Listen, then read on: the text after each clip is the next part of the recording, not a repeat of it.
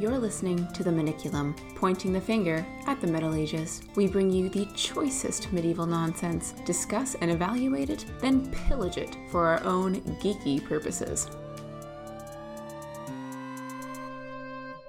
Alrighty, welcome back, listeners, and happy holidays. Today is our Christmas episode, or I suppose just our winter solstice episode for whatever wintry holiday you so enjoy.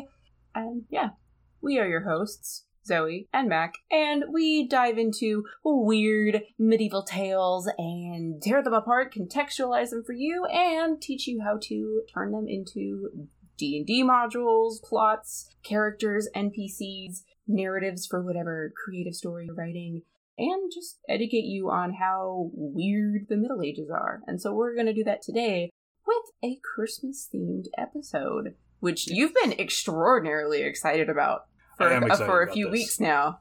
Yes, because this turned out to be much weirder and some parts much more fun than I was expecting. Ooh, okay. So, first of all, this is probably the most Christmassy of our Christmas-themed episodes, because today we are reading from the Golden Legend, which is not particularly Christmassy, but the section of the Golden Legend is The Life of Saint Nicholas. So today we're going to learn about what they thought about Santa Claus in the thirteenth century. I've forgotten when it's written. That sounds correct. I mean, all the stories are older than that, but generally yes. speaking. thirteenth century, yes. All right, yes, so we're going to hear about third cent- third, thirteenth century Saint Nick. Now, of course, this is from a very churchy perspective. Yes, keep that so, in mind. So, while we know that there are elves and reindeer and stuff involved, they tend to not come up. Oh, and of course, this whole time, do please imagine Saint Nicholas wearing his traditional Santa hat. I want the whole beard, too. I really hope he has a beard. I'm pretty sure he has a beard in traditional iconography. Okay, cool. As long as he keeps that. Let me look him up, actually. Saint Nicholas of Myra. See the one on Wikipedia? Yep, he has a full gray beard. Awesome. That's the one consistency for Santa Claus is the beard. Yes. Now, the Golden Legend erroneously states that Santa Claus is active in Greece and Anatolia, which uh, we know he's from the North Pole, yes. but that's not what it says here, but we'll, we're just going to have to go with it. Okay, yeah, understandable. One more thing. Yes. The only public domain translation of the Golden Legend is the one by William Caxton. Ah, yes. This is the one that's very fun to read. Yes. For those of you who don't know, William Caxton was an English printer in the fifteenth century and is largely responsible for the standardization of English spelling such as it is. That's really impressive, actually. Well, it's because uh, in order to make sure that his books could be read by everyone, he had to kind of make a fake dialect that was meshed together out of all the various dialects and thus intelligible to everyone around him, or at least everyone in the London area. So so you're telling me that the English that we read and speak today, like the spelling, is essentially this guy's made-up project? Yeah, it's kind of like a conlang. It's it has changed somewhat. I, I think it's, uh, it's often been modernized based on uh, the work of other grammarians, but the process of standardizing English spelling started with Caxton. It's just making it up. We just make it up. Yeah. Interesting. Yeah. Hmm, I always knew spelling was fake. Well, it probably made a lot more sense in Caxton's day when people actually pronounced things the way he was spelling them. That's fair. But yes. Obviously, language has changed a lot in the past five hundred plus years, and so now the spelling and the pronunciation don't match up anymore. Yes. Yeah, that's the weird thing about Middle English and early modern English is the it was very phonetic compared to mm-hmm. what we see today. So if you're ever wondering about those weird spellings, it's because they actually pronounced it that way. Although, I had once heard, and I don't know whether this is true, that the H in, like, the River Thames, I heard that that was put in there to make it look more fancy. Like, it didn't have it, and then some scholars were like, oh, well, I think we ought to do this because it makes us look a bit more French or Latin and educated. So they started spelling it with an H. I have no idea if it's true in that particular case, but that sort of stuff definitely did go on. Yep. For example, the word island has an S in it, so it'll look more like the Latin insula, which is it is not related to. That's so stupid. And I think the same with the B in debt, so it'll look more like debit. Oh yeah, that one's definitely true. I know that one. Yeah, so basically, English is made up. Yes. I mean, English all languages are ultimately arbitrary, but English grammarians in particular were on one. Mm-hmm. Mostly because they were jealous of Latin, which, again, English has very little relation to. You'd have to go all the way back to Proto-Indo-European to link them together. Yeah, they're not they're not related whatsoever. But Latin is the superior language. At, at least according to the people who decided how English works. Yes, it is. Which is why, incidentally, you cannot split an infinitive or end a sentence with a preposition. Not because mm-hmm. that's a bad idea, but just because that's physically impossible in Latin. in Latin, and therefore yep. it shouldn't be allowed in English. Yep. That's funny. I never put that together. Yeah, because infinitives sense, are one word in Latin, so you can't split them. Yeah. To make that clear to those of you who are not as familiar with Latin, it's part of the ending on the word. So mm. in English, we make things plural generally by adding an S, and we can just add and take off that S, but we don't have an extra word to make something plural. So it's the same thing in Latin. So instead of saying um, in the boat, the whole thing would just be boat with the ending stating in. Yeah. And uh, an infinitive is like the kind of the dictionary form of the verb, I think I'd say. Yeah, yeah. And in, in English, you construct an infinitive by putting the word to before it. Yeah. To it, run, to walk. Right. But in Latin, it's just a, diff- a variation of the ending. Yeah.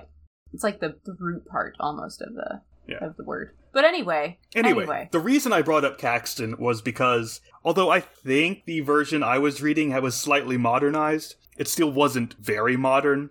I wasn't even through the first page before I had made like half a dozen notes on, I'm going to need to define this word, I'm going to need to define this word. Oh boy.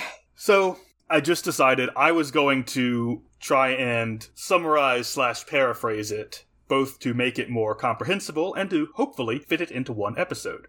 Incredibly reasonable. Because the uh, entry in the Golden Legend on Saint Nicholas is fifteen pages long, and that was probably a little more than we were going to do. So okay. after my summarizing work, I've got it all the way down to fourteen pages. Oh, a new record, I think, for the Golden Legend. Well, the Golden Legend is all, is already very concise, but also my version's handwritten, so it may the page count might be different. That's fair. That's fair. All right. I think that's all the in, the introduction we need. Oh, we should probably say what the Golden Legend is. The Golden Legend is a collection of saints' lives made in the thirteenth century by, and I'm going to say his name wrong, but it's Jacobus de Voragine, I believe is how you say yes. it. Yes, yes. It's spelled Jacobus de Voragine, but... yes, yes, it is. So, let's get started. So it seems the first thing we need to know is the etymology of the name Nicholas. Oh, we're starting with, we're going all the way back. All right. Yes. Jacobus de Voragine asserts that it is from the Greek and means victory of the people. Oh, like from Nike. Yes. I was expecting this to be bullshit because most medieval etymologies kind of are. That's true. But as far as I can tell, it is accurate. Like you said, it's from Nike. Mm-hmm. And apparently... Or Nikkei. Yeah. Laos does mean of the people. So, yeah, fine. Sure. Cool. Jacob goes on to tell us, and I quote... That is victory of sins, which be foul people. Or else he is said victory of people, because he ensigned and taught much people by his doctrine to overcome vices and sins. Ah, yes, of course. How could I forget we're reading a uh, Catholic text? I feel like this is an odd bit of medieval exegesis, since assuming his name has a meaning that's relevant to his story feels like we're assuming he's a fictional character. Yeah, that's... yeah. After all, if he were a real person, which as far as I know he was, like this is right. just a mythologized account of an actual historical figure. Yeah, like Saint George. It would be more natural to assume his name was just picked because his parents liked it and not because it has some meaning for his future.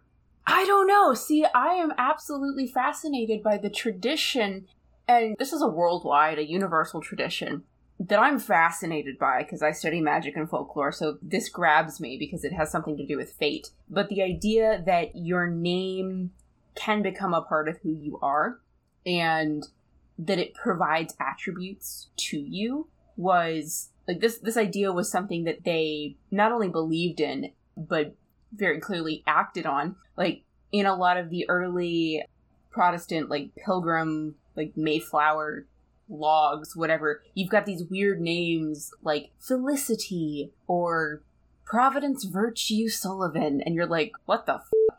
I like the ones that are whole phrases. I think those are great. Yeah, it's very strange. apologies to any Felicities out there. I know that name is still in use, and honestly has been long enough that it doesn't actually strike me as a weird one, although it is definitely part of the virtue name tradition. There are actually fewer of these on the Mayflower itself than you might expect. I looked up the list, and the only one I could find is a baby girl named Humility Cooper, which, poor girl. Also, if you're wondering about the names that are whole phrases, one of the most egregious examples I could find was a seventeenth century English economist whose supposed name was, and I quote, "If Jesus Christ had not died for thee, thou hadst been damned," spelled with hyphens so that it's technically all one word. I say supposedly because this person made the very sensible choice of going by Nicholas instead. What his parents thought of that can only be speculated upon, but considering that his father went his whole life going by the name Praise God Barebone, Barebone being their surname, I can only imagine that he wasn't that clear on why anyone would like to get rid of such a name. And eventually in the nineteen hundreds, you actually had mothers who gave their sons like joint first names or a first name and a middle name that was like Captain William and then the last name. So his first name is technically Captain, not because he has any rank, but because that gives him like a sense of honor and pride, and it, it does bump your social status, or it appears to. But also, again, for lo- those pilgrim names, it's the same thing. It's like, okay... Yeah, I'm definitely naming my first child Reverend Doctor Colonel. Yeah, that'll work. Can you imagine how horrified that would be? He just goes by Rev his entire life. I was thinking we'd call her Kearney. Oof. Oh, man. But yeah, because they, they wanted to impart these traits into their kids, and so how better to do that than naming your kid that virtue, so whenever they think on their name, they think about that virtue or whatever. And again, we see this all the way back into biblical names, Islamic names. These are, they're put together, and we can see, like, Abram becomes Abraham, and there's different names, like, I'm totally blanking on, like, all of them right now, but Hand of God, or... Israel means wrestles with God. I remember that because it's Yeah, bad. There you go. Yeah, wrestles with God. So he's renamed. He's absolutely just entirely renamed Israel, because he had an encounter where he wrestled with God. He's fighting with God, and that typifies the nation for essentially the rest of the entire Old Testament. And one could argue up to the present day, but I'll leave that there because that's for theologians and not me. So it's it's very interesting to me because, yeah, sure, I think, one, you pick a name because you like it, but also I think there is something to be said for picking a name due to its virtue or whatever it symbolizes. I think people still do that to this day, maybe not as much to a sanctified degree, but certainly we see that in pretty much every culture throughout history. So that's very, that's cool to me. I always like that. Maybe I'm just biased because I come from a family that just names you after someone else. Like, that's fair. I, I have the same name as my dad, who has the same name as his dad, and like virtually all of my all relatives are just back. Named after other relatives. So like... Yeah. When Jacob was going on this whole thing about what Nicholas means, I'm like, I bet Nicholas is just the name of his great uncle or something. Fair enough. See, my name is the Greek word for life, so my parents did choose a rather symbolic name, I suppose. I was also six weeks early, so oh. I, I kind of jumped at that. I was like, life? You sure? All right. Here I come. So take that as you will. Technically, my first name, my the, the actual first name, not the one I go by, means well-born, but I have no idea. You'd have to ask my mother how well I was born, but Fair I don't enough. think they had that in mind at all. Probably not. I think a lot of us just choose names we like nowadays. Well, my family is ahead of the curve by choosing names we don't like. I am the fourth person in my family to be named Eugene, and none of us go by Eugene. Or went by. That's fascinating. Why continue that legacy? Because everyone's named after someone else. You can't just make up a new name. You know what? I don't get it, but I respect it. Yeah. Dedication. I, I am the third consecutive Eugene to to go by McGregor. I didn't even pick that. I was just, it was automatically assumed that, like, well, we're not calling the baby Eugene. That's just what it says on his birth certificate. I like that. So growing up, I was already Mac. I like it. That's nice. I have a couple cousins who have the same thing where they go by a middle name just since birth, because yep. they were given a first name, and then and their parents were like, well, we're not really calling them that. Well, right. Anyway. Who knows? Who knows? Yeah. Anyway, we're fifteen minutes in, and all we know is his name, so let's let's move on. All right. So Jake then cites his sources in his way. Quote, of course. The doctors of Greece write his legend, and some others say that Methodius, the patriarch, wrote it in Greek, and John the Deacon translated it into Latin and adjusted thereto many things. So, strong start. Yes. Clearly there's not much kept from the original. I have no idea. Because he's changing things. Yeah. That's what he's saying. He seems to think that his source has made changes from the original Greek source. But I don't know if he thinks of that as a problem. Because he just says it happened. I doubt it. But they didn't really mind if you edited things as long as it made it sound cooler and or more Christian. That's fair. So. The actual story. Nicholas was born to a rich family in the Greek city of Patras, or possibly Patras, however you say the A's. P A T R A S. Interestingly, I checked their Wikipedia page, and birthplace of Santa Claus is nowhere to be found there. So, apparently, ah. that's this is not something they're big on. I see. There was a statue of Saint Nicholas in Myra, which is where he does his bishopric. Yes. That apparently, according to an article I found, was at one point briefly replaced by a plastic Santa Claus until people protested and they put the original back. Why would you change it into a plastic Santa Claus? I don't know. I mean, the area is not really Christian now, so maybe they don't make a big deal about it about saints, and they just but think it's, it's funny. It's a historical thing! I don't know. I don't know. Ugh, I, I can't even find enough. that much about it. There's a lot of places repeat it, but I could only trace it back to, like, one short B B C article. So that makes sense, yeah. I, I really can't can't say much about it. Anyway, his parents are named Epiphanes. Not like the English word. It's it's a Greek name. I'm pronouncing it in the same way that you would pronounce Euripides. Ah, that makes sense. Yep. And Joanne. I love when that happens. Like, you know when you're reading a fantasy book and you, you go through it, and it's like, it's the little meme where you're like, oh, yes, we're traveling with Hersabulbada, and also Tim. It, like, your name just won't parse the fantasy names, but you see mm-hmm. one name that you recognize, and you're like, cool, I got it. That's all I need. I mean, to be fair, in this case, Joanne is spelled J O H A N E, but it's it's Joanne. I like it still. That's good. It is specified they were young when he was born, and after his birth they were, quote, continent, and, quote, led a heavenly life, which I think means no siblings. That's a weird way to say it. Yeah, but, like, how else are you going to parse, they were continent after his birth and led a heavenly life? That sounds like they're not f***ing anymore. Yeah. No yeah. more kids. No more kids. And since they were one young, I don't think there was one before him. Yeah. No. Well, he was a weird kid, so that might have been part of it, so let's get into that. Yes, indeed. Apparently he was notable even as an infant. When given his first bath, he stood upright in the basin. That's already weird. Yeah. Yeah. He would also only breastfeed twice a week, once on Wednesday and once on Friday. So I think his first miracle was surviving infancy. Yeah. As a child, he refused to play like other kids. So maybe part of the whole Santa Claus thing is catching up on that. Like, now he wants to help the kids play because he never oh, did it as a kid. I like that. He's healing his inner child. Yeah.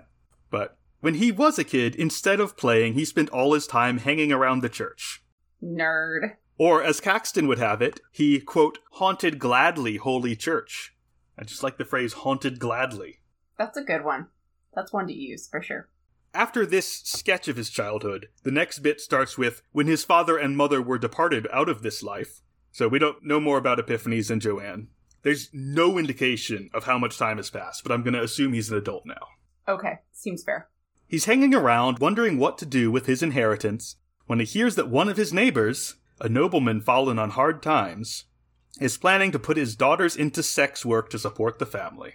Which is not something you would generally want to do in that day and age. Yes, it's it's what bothered me about this was that it's completely unclear what the daughters' opinions on this are. Like, are they being forced into sex work? Was it their idea? It could be anywhere on that spectrum, and we it just doesn't say.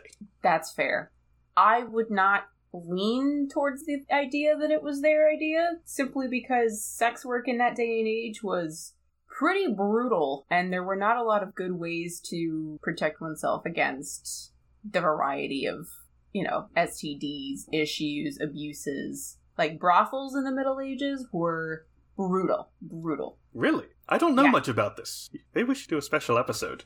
We might have to. There's a there's a very interesting article that one of my professors at Trinity wrote on brothels in medieval England, and like it was hard to read simply because of the few firsthand accounts that we have, mostly written by men who visited and wrote about that experience. And I think maybe a few from those women, but it was it was not a great place to be. See, I just assumed it was probably better than it is now because at least it's legal, so they don't have to worry about getting hassled by cops. I mean, I'll have to do some more digging on it, but at least for, I guess this would be like fourteenth, fifteenth century medieval England, it was not a place that you wanted to be. That's fair. But again, then there's like concubines in the East who have a wonderful life, who like are lauded in society. So I don't know what it's like in Myra, but ditto a lot of the West, uh, pre-Christianity, there were like temple prostitutes and stuff, and like they were pretty yeah, respected. That's true. So mm-hmm. I feel like the issue is going to be like with the patriarchal kind of construct that comes yeah. with Christianity taking over Europe. Yeah. But so I don't know. We should we should do an episode on that. Yeah, that would be an interesting, interesting one. We should do that sometime. Yeah. It's no matter what, I think in any day and age, it's varied and can span the spectrum from like a liberating thing to do versus like a very oppressive thing to have to do. I'm going to say if we do do a special episode, you should be the one presenting because I feel like it would be weird to have a dude doing the talking. Fair enough. Anyway, so this is happening. There's this nobleman. Let's assume it's his idea. He's wanting his daughters sure. to go into sex work to support the family. But again, no idea. They're given no agency here. The only thing we're told about them is that at this point they're virgins. That is the only piece of information we get. Okay. Anyway, Nicholas, quote, had great horror of this villainy, unquote. Sure. Though it's unclear if he's concerned about the agency of the daughters. I was I was very fixated on this when I wrote this. I was like, what do they want? I mean, that's a good thing to know. See, and this is this is one of the interesting things is if you're in a good program in, I guess, any kind of historical study, you should always look for the gaps in the narrative. Who is not talking? And there's some really good research to be done there. Who has a silent voice? Also, game devs, that's probably a cool thing to include in your world building. Agency? Well, yeah, but also when you're crafting a world, who has, like, who dictates the government, who has a voice in that society and who doesn't, because then you have a very interesting dynamic for your players to, you know, get into. Are they on the side of, I guess, whatever dominant culture there is, or do they even see, do they recognize that underlying underground culture that's sort of pushed to the sides? So that's a great place to get N P Cs from. That's a great place to create character backstories from, and a great place to get quest hooks from. Because then you can start to get into, I mean, I love intrigue and ethical questions. So one of my favorites is, okay, so a thief, like again, the very, very basic one, like a thief steals bread. He's starving.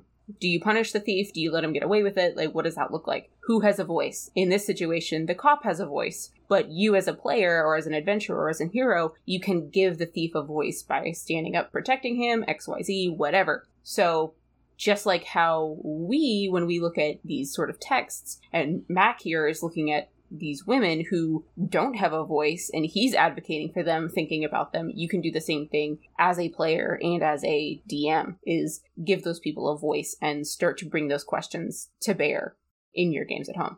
I like this interpretation of the, the point I fixated on. So, to recap, Nicholas is upset by this, either because he doesn't like these women being forced into something, or because he's just opposed to sex work, or both. Depending. Or whatever, yes. So he decides to throw, quote, a mass of gold wrapped in a cloth into his neighbor's house by night.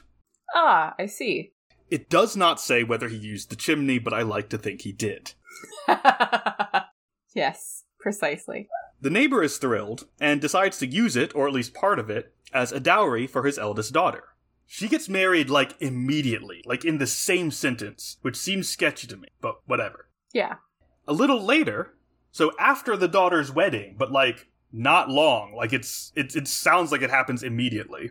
Mm-hmm. Nicholas does it again. We're not told whether this is intended to contribute to the second daughter's dowry, but I feel like that's probably the intent. Because why else would he split it up? Yeah, that makes sense.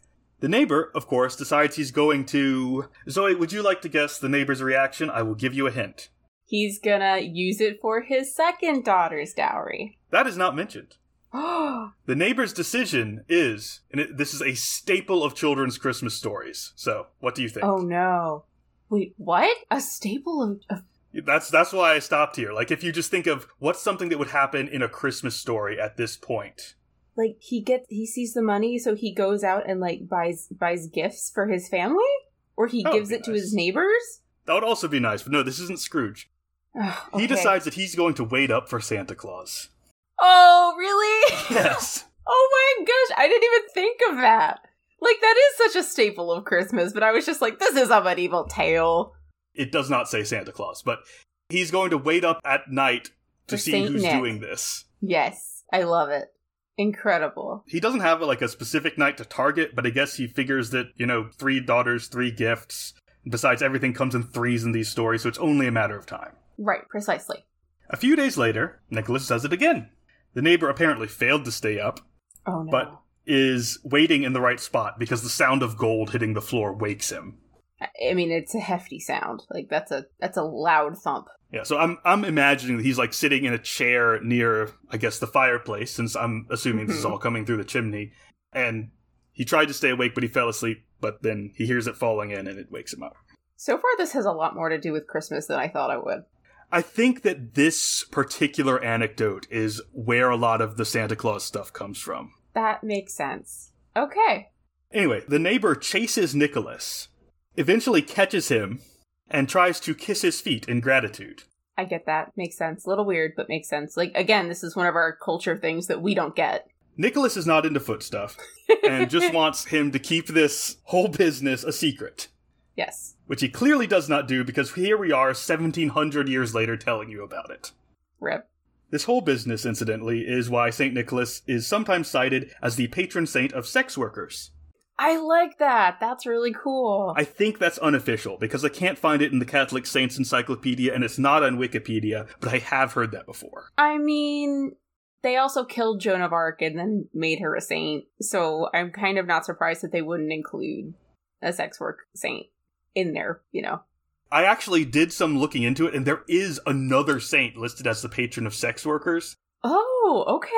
I forget his name. It starts with a V. Uh, let me Google this real quick so I can give the name. But it, it's not as nice a story. Oh, yeah. Well, there's at least two. Saint Vitalis of Gaza is the patron saint of day laborers and sex workers, because what he would do was he was a monk, mm-hmm. and he would engage in day labor and then take his wages from the day and give them to a sex worker in exchange for her listening to him preach about how she should stop being a sex worker. I mean, at least she still got paid. Yeah, so, like, I think it's fine, but also, eh, he, he feels he feels a little judgy, and I don't, I'm not sure I like that. Yeah, like, you ever hear, hear those stories about, like, Karens who go in and instead of giving a tip, they're like, they leave a tract instead? Not only have I heard those stories, I've gotten one of those tracts. Oh my gosh, for real? I've worked a number of service jobs. That's so scummy.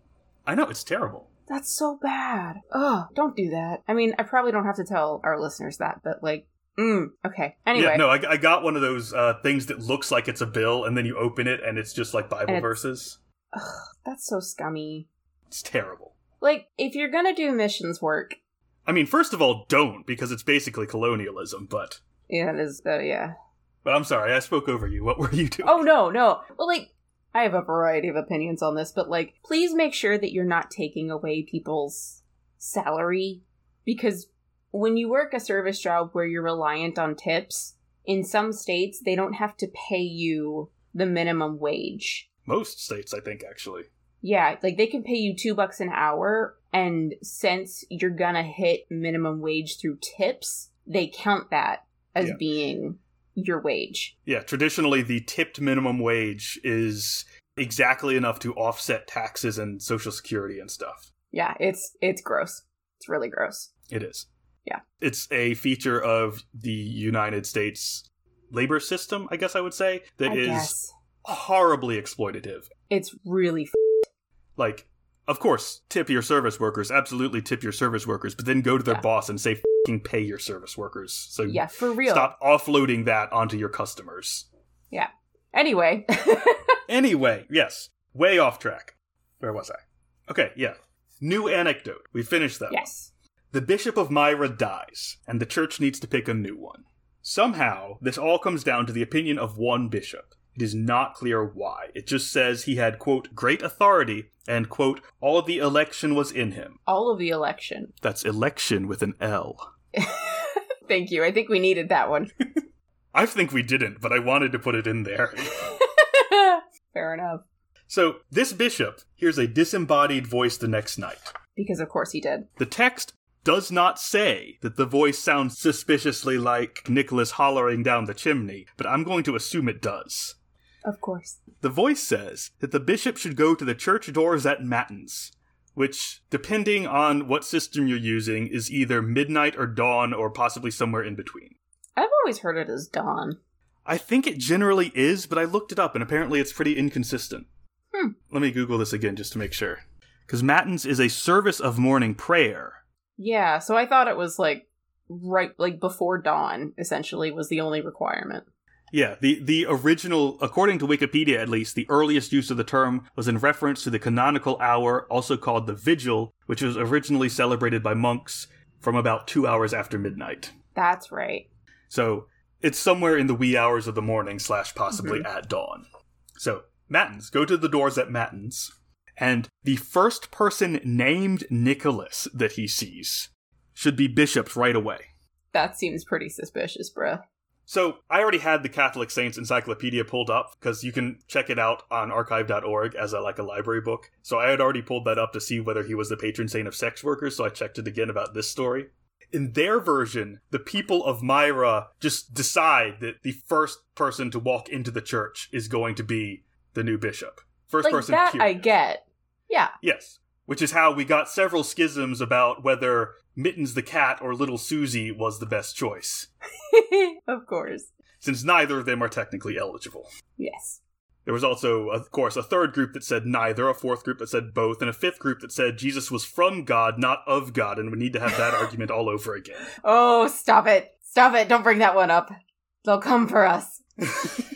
But it seems like this is a weird middle ground is the point between that story and someone said Nicholas should be the bishop is the first person named Nicholas you see yeah. at this place.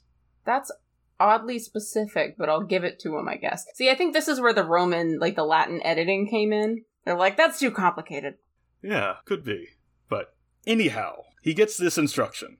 So at matins, the various bishops who have been discussing the issue gather around the doors and boom, there's our Nicky. Trying to look real casual. Of course. I would too if I were him. The bishop asks his name, and he, quote, simple as a dove, unquote, says he's Nicholas. Of course. They tell him he's bishop, and despite his protests, they make it official right then and there. Now, in the version I've imagined, the protests are for show, because obviously he was just shouting down the chimney, and that's why he knew to be where he was. And that's why it says the first person named Nicholas, because he was like, the first person, and then he thought, what if someone else just happens to be there, and he specified. Right, right. He's covering all his bases. This is the actual text. And sith they brought him to the church, howbeit that he refused it strongly, yet they set him in the chair. So, I want us all to imagine a bunch of bishops popping out of a church, grabbing the first rando they see, telling him he's a bishop now, and then dragging him kicking and screaming and biting and clawing back into the church and forcing him into the bishop's seat. I love it. Like, perfect for a horror game. I feel like this is one of the many ways in which the medieval church was like the Borg. Yes. Terrifying. Anyway, so that's the story of how Nicholas, who was not part of the church until just this moment, became Bishop of Myra. You know, I did not expect that. Like, he was doing good stuff on his own, but he had no, like, he's just some guy. Yeah, like, he he was very devout, apparently hung around the church a lot as a child, but he was a member of the idle rich. Like, the only thing he'd done of note was, like, some anonymous philanthropy, and that was yeah. just to his neighbor. Huh. Now, now he's bishop.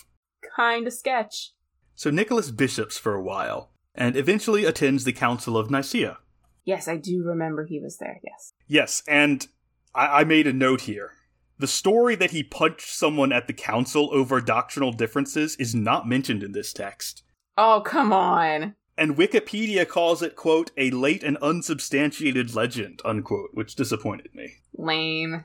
Just so you know, there is a story that Santa Claus punched someone at the Council of Nicaea. I stick with it. I, I stand by it.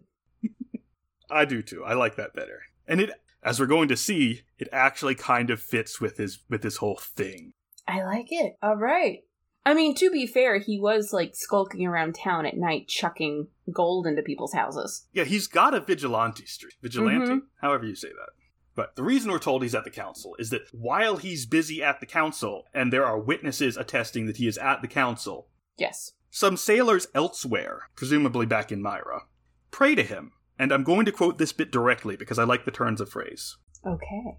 On a day, as a ship with mariners were in perishing on the sea, they prayed and required devoutly Nicholas, servant of God, saying, colon, if those things that we have heard of thee said be true, prove them now. And anon a man appeared in his likeness, and said, Lo, see ye me not? Ye called me. And then he began to help them in their exploit of the sea, and anon the tempest ceased. See ye me not? I know, right? So, like, is this like a blessed are those who believe and have not seen thing? I think this is just how he's saying, like, is this thing on? Hello? You see me, right?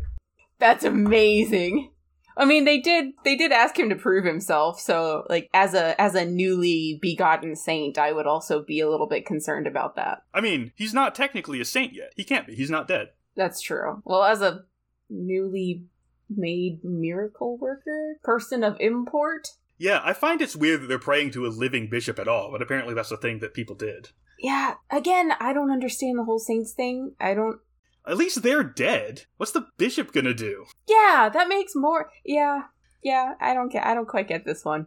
I mostly included the whole quotation because I like that the ship having trouble is the mariners were in perishing on the sea. I do like that. And that getting the ship back under control is their exploit of the sea. I like both of those. ten out of ten.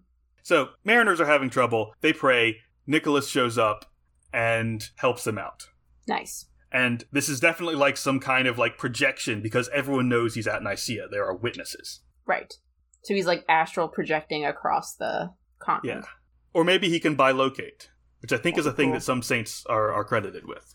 Well, there is um the account. It's one of my favorite accounts in the Bible of, oh, I can't remember who it is. It's either one of the apostles or one of the disciples, but there's a guy, like a Carthaginian or an African, a Libyan, someone who's like riding along in a carriage, and then he's trying to figure out the word of God, and this apostle is like walking along and he's like, hey, do you know what you're reading? And the guy's like, not really, I don't understand it. So he teaches him, and the Libyan is like, oh, I want to be baptized now. So he baptizes him, and then the apostle just poof disappears and is seen like five hundred miles away that same day or the next day or something like that. And it's like a biblical account of teleportation, and there's not really another way to read it. I love that so much. I mean, basically. Although, I guess from the Libyan's point of view, he was just baptized by a ghost, which I also like.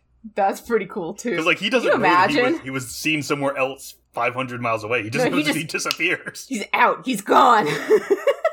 Boom. But yeah, so there is a biblical precedent for this. After they get back to Myra, I guess the council is over now because Nicholas is, is back in Myra also, because they go to his church. Yes. And they're all, that's him, that's the guy, even though mm-hmm. they've never seen mm-hmm. him in person before. So they're like, no, really, we saw that guy specifically appear when we prayed to Saint Nicholas. And, oh, you're saying that, or Bishop Nicholas. That guy, Saint Nick. oh, oh, you're saying that is Bishop Nicholas? Well, then there we go. And Nicholas denies all credit. Bruh. Yeah, I don't know if he's humble or if he's just gaslighting these sailors.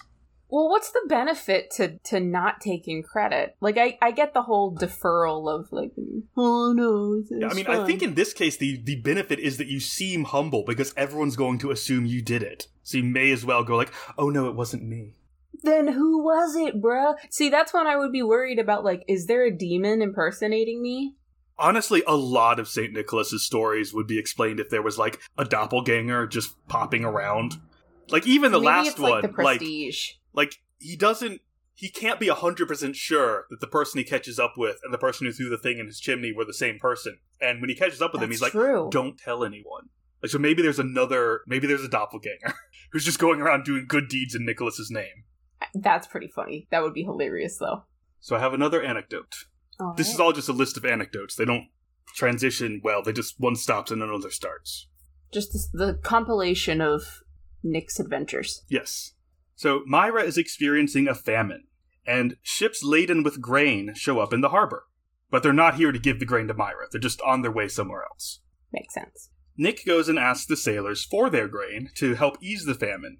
But they don't want to help because the grain is bound for, quote, the emperor in Alexandria, unquote. Whichever emperor this might be. I checked. Mm-hmm. This is during the reign of Constantine, but I don't know why he's in Alexandria. Yeah, that would be a bit weird. Yeah. Maybe it's like like a mini king? No idea. Huh, okay. What do I have written here? Oh, what I have written here is I don't know why he's in Alexandria or if there's another emperor kicking around. Who knows? But anyway, apparently the grain has already been weighed and measured, and Alexandria will know if there's any missing. Yeah, I wouldn't want to deal with that if I were the sailors either. Nicholas says, don't worry about it. And apparently that's good enough, because... I'm a bishop. I have a permit. He has a bishoping permit. This just says that you can do what you want. Yes, correct. Bruh. I mean, he says it in a more archaic way, but he, he basically just says, don't worry about it, it'll be fine. And they're like, okay. Sure, bruh. And so they hand over enough grain to sustain the province for two years. How much grain is on that boat? That's a lot of grain. I think it said there was more than one boat, so... Oh, okay. All right, that's still like a lot of grain. Yeah. Incidentally, J K V specifies that Nicholas is personally in charge of grain distribution, which I thought was interesting. Indeed. There's a parallel there between Saint Nick and Joseph in the Old Testament, because Joseph was basically sold to... Well, this part's not similar, but sold by his brothers. Oh, this is Joseph of the Technicolor Dreamcoat. Yes, correct.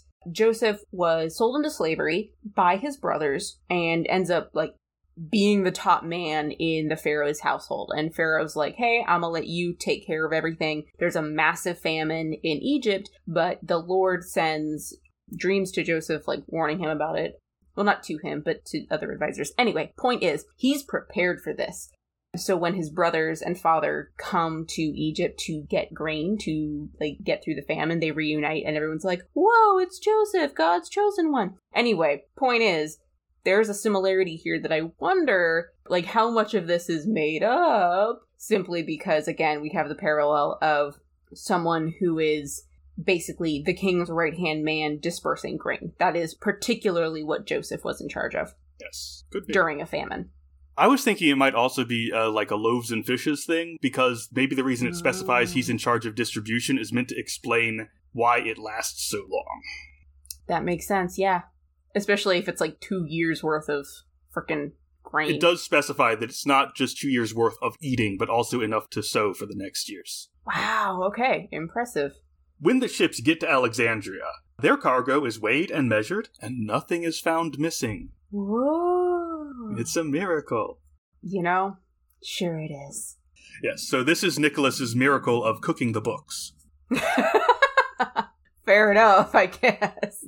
All right, we have another anecdote, and this is one that we all knew was coming, because no religious story is complete without a little forced conversion. Always. Yeah, this is my least favorite Nicholas story. All the other ones are kind of cool, but in this one he's a...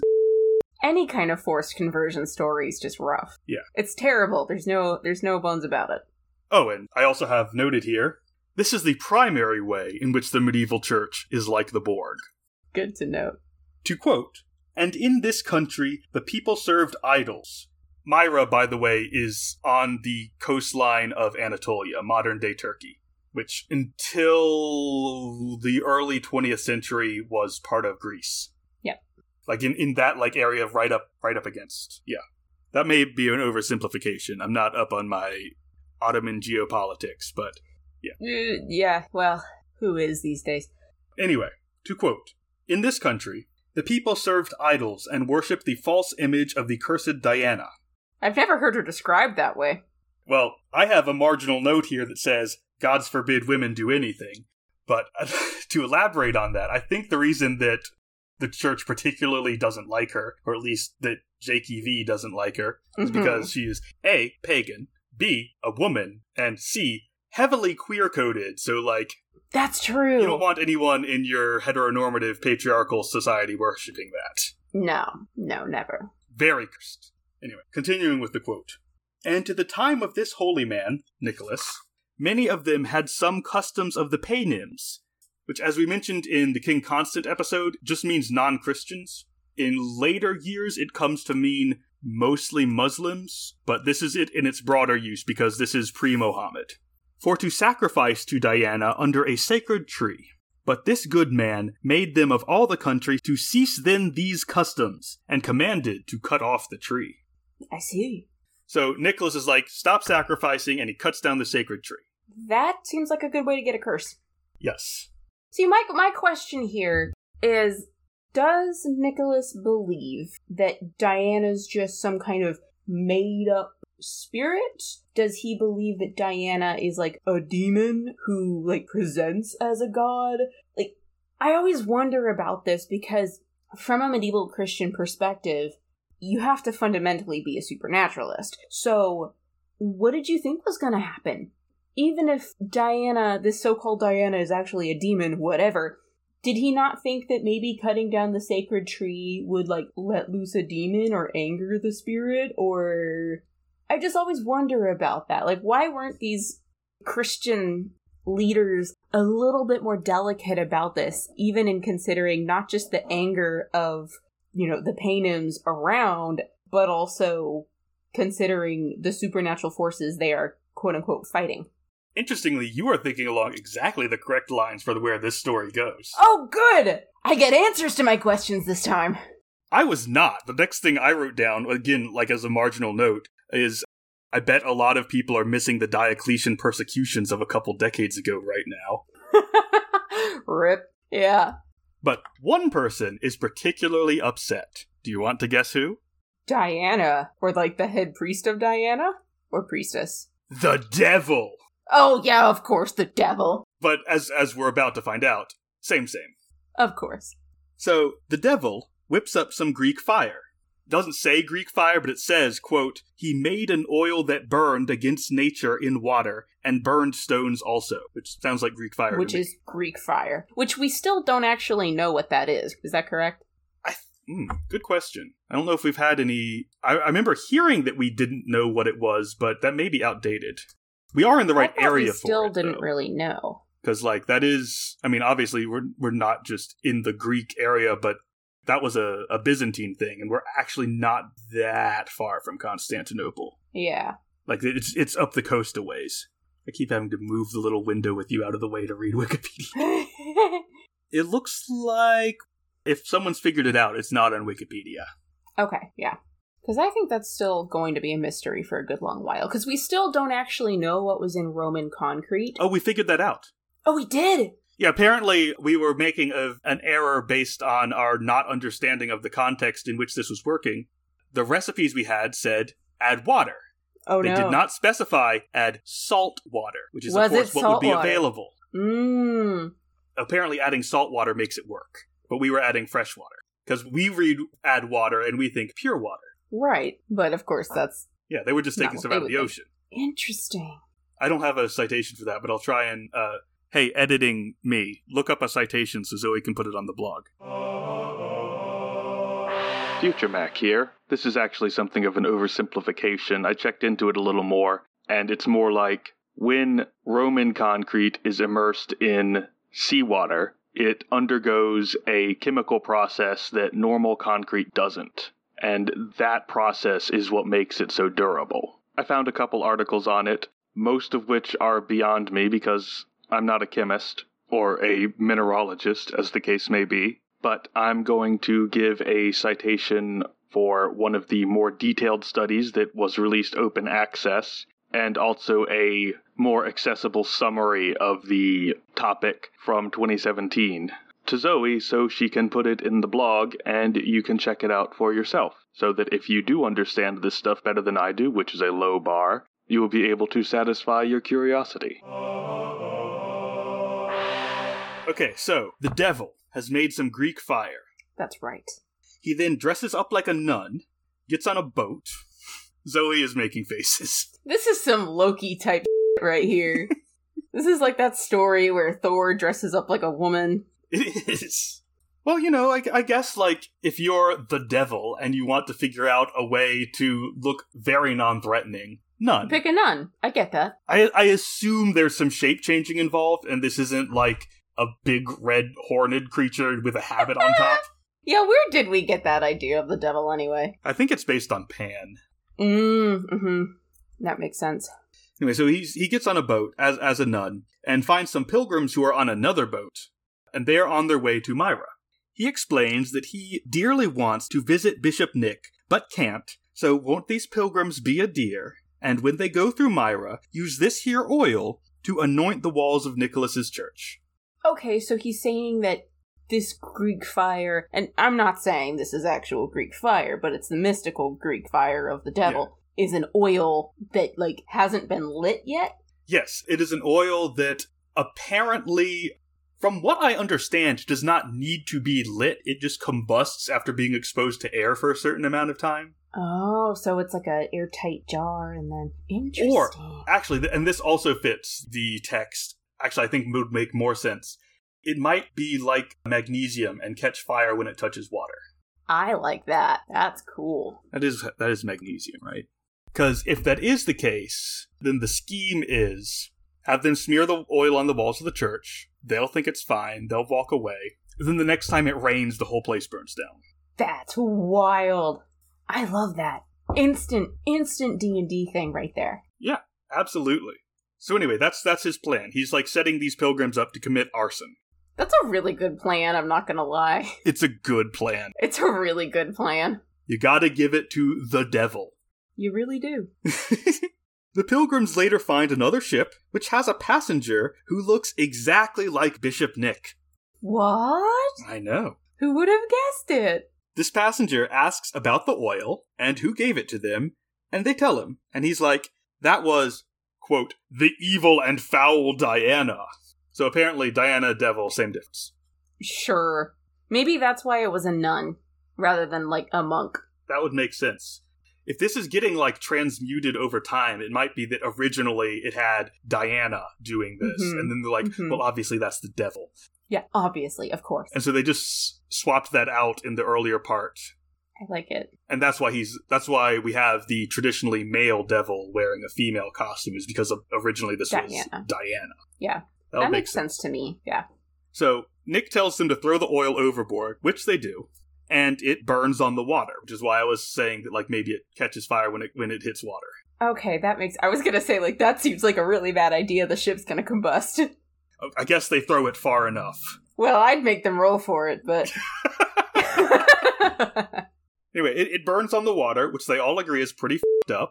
I don't have the text in front of me, but it does describe them, like, staring at it and going, whoa.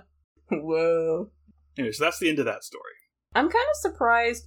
I would almost take that, like, if it wasn't for Nicholas saying, like, that's the evil ones thing, like, if they accidentally dropped it in the water and it was all, like, fire and flames. The problem with happenings like this is that it's very difficult to tell whether this is the work of God or the work of the devil. That's true. Which is always, again, this is a theme that interests me, so I think you could play with this in a campaign to maybe have something happen by one of the gods' hands, but you don't necessarily know which god, and so then maybe you have to puzzle it out. Honestly, I think this whole, like, story could be fully adapted into an adventure. Mm-hmm. Although, and I think the tabletop R P G slash modern storytelling version, Nicholas would not be, like, unambiguously the good guy. It would no, be more morally no. gray. And he might one hundred percent actually be straight up the villain. Yeah, yeah. Because he did cut down a sacred tree, so, you know, fuck him. It really depends on what perspective your players take.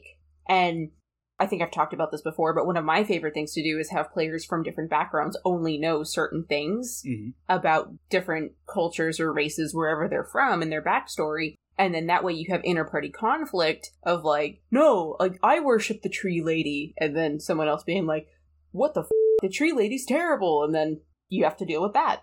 I honestly think in order to make it ambiguous, like in order to make any of this like morally ambiguous so that people could take either side, you'd have to actively make Diana like an evil goddess. Because in order for anyone mm-hmm. to take the side of the guy who cut down the sacred tree, you're going to have to make it clear that it's sacred to someone who is not good. Not good. Yeah. Yeah. If they're even just like a neutral deity, they're going to go like, well, it was a sacred tree and it's a d- move to cut it down. Yeah. If it's a deity that's more on the evil side, then I think there'll be a, then there'll be a split with people saying like, look, it's just wrong to cut down sacred trees and stuff. And other people going like, well, well, maybe not this tree. Yeah.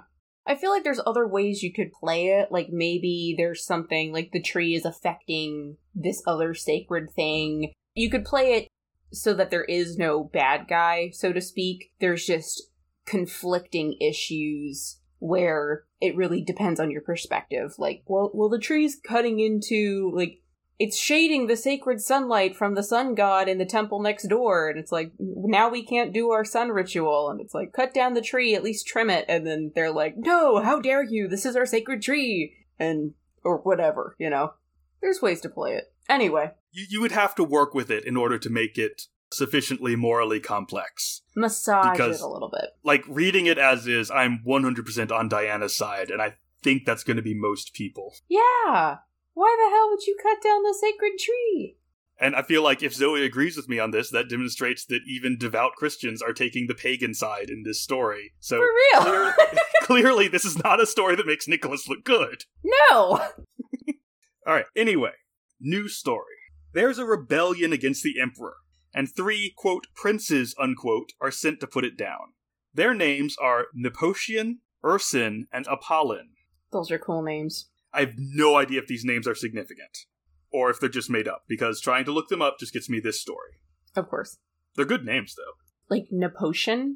Yeah, let me spell them out. Nepotian is N E P O T I A N. Hmm. Ursin is U R S Y N. Ooh, I did not expect the Y. That is cool. Yeah, not like bears. Yeah, yeah.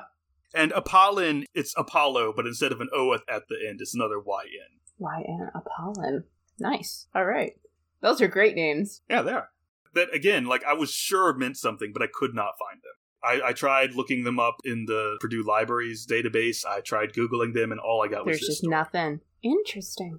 It's always curious. I feel like we lose a lot of names over time, because mm-hmm. the only the most popular ones really come through are the ones that get written down. And then we have stories like this where they do get written down, and we still have no idea. Yeah. I was kind of curious as to whether these were actual, like, governors under Constantine or something, because like this is set in a very concrete historical period, period. Mm-hmm. We know it's shortly after the Council of Nicaea. I'm mostly more curious to know whether these were common names or not. Yeah, that is a good question. You know, like we there's a lot of Johns nowadays, or like Jesus's name technically was a fairly common name. Still is. Who knows? Yeah, true. Although it's spelled differently depending on where you are, but you know, you'll find a lot of Joshuas around here and a lot of Jesuses mm-hmm. down south. Yeah, same name. So, princes, or whatever. Yes. Officials. They have these Officials. names. A rough wind forces the princes to put ashore in a port near Myra, and Nicholas invites them to come dine with him. And it specifies that this is in hopes that he can prevent the typical problems that come with military types passing through your city. I don't know what I expected. I mean, entirely sensible. Yeah, oh, absolutely. If you have, like, Roman military commanders landing in your city, like, your first thought is going to be, like, how do I stop them from just pillaging? Yes. Because, like, they're yes. absolutely going to do that if you don't distract them. Mm-hmm. During dinner, Nicholas suddenly learns that the consul, this is spelled like the head of the Roman Republic, but I looked it up, and in this context, it probably just means a kind of municipal leader. Like, apparently that title became more widespread and more flexible. Yeah, that makes sense. The local consul has just ordered three innocent knights to be beheaded. Wait, in his area? Yes, in Myra. Innocent knights to be beheaded in your area. Click here. Sorry, that was just there. I had to go with it. Fair, fair. Okay, that makes sense. I sometimes I forget that at this time, who has what kind of authority to do what is murky. Mm-hmm. So bishops had some, like, governmental, in quotes, authority, but they also didn't have all of the authority. There's a lot of different jurisdictions. Yeah. Things cross over because there's ecclesiastical law, blah, blah, blah. Okay. That makes sense. I was, because I was really confused. Yeah. There is also a secular authority who I yes. think outranks Nicholas. It's kind, we're kind of given that vibe. Yeah. So Nicholas, who in this story has switched right back to making decisions I can respect, decides it's time for some direct action. I have noted here that I should stop and ask you, what do you think Nicholas will do here? I think he's going to send the Roman soldiers, like, he's going to sit them down to dinner, and he's going to just, like, sweet talk a little bit and be like, oh, there's, you know, there's a terrible thing happening in town. I can't really do anything about it. Oh, dear. I wish some strong, handsome Roman bad boys would take care of this problem for me. That's where I think he's going with it. Honestly, that's pretty good. But here's what he actually does. Ah, rats. So he tells the princes to follow him. Oh. And goes straight to the location of the execution. One assumes this is like a known place where executions happen. Yes. He arrives just in time, at which point he physically fights the executioner. Bruh. See, I should have expected this. Like, the second you said, follow me, I was like, oh, I should have expected violence from the guy who slapped a bitch at the Council of Nicaea. Yes. Aw, oh, d***it. Yes. So he actually fights the executioner, takes the head-chopping sword out of his hand, and throws it aside. Amazing. He unties the knights, and they join the group as he marches straight to the consul's house, where he, quote, found the gates closed, which anon he opened by force. Which I'm interpreting to mean he kicked them down, because that just seems to fit the vibe. It does, yeah. Either that, or I imagine, like, Super Jack Santa Claus ripping him open with his bare hands. That's right! We keep forgetting to make him Santa Claus. Um, yep. There are yep. reindeer in the background. That'll work. So, inside the consul's house, the consul tries to turn this around and, like, receive the bishop politely, but Big Nick is having none of this. Yeah, I wouldn't either. He responds to the consul's, like, polite formal greeting as follows, and I quote, oh, Lord, here we go. Thou enemy of God, corrupter of the law, wherefore hast thou consented to so great evil and felony? How darest thou look on us? Great lines.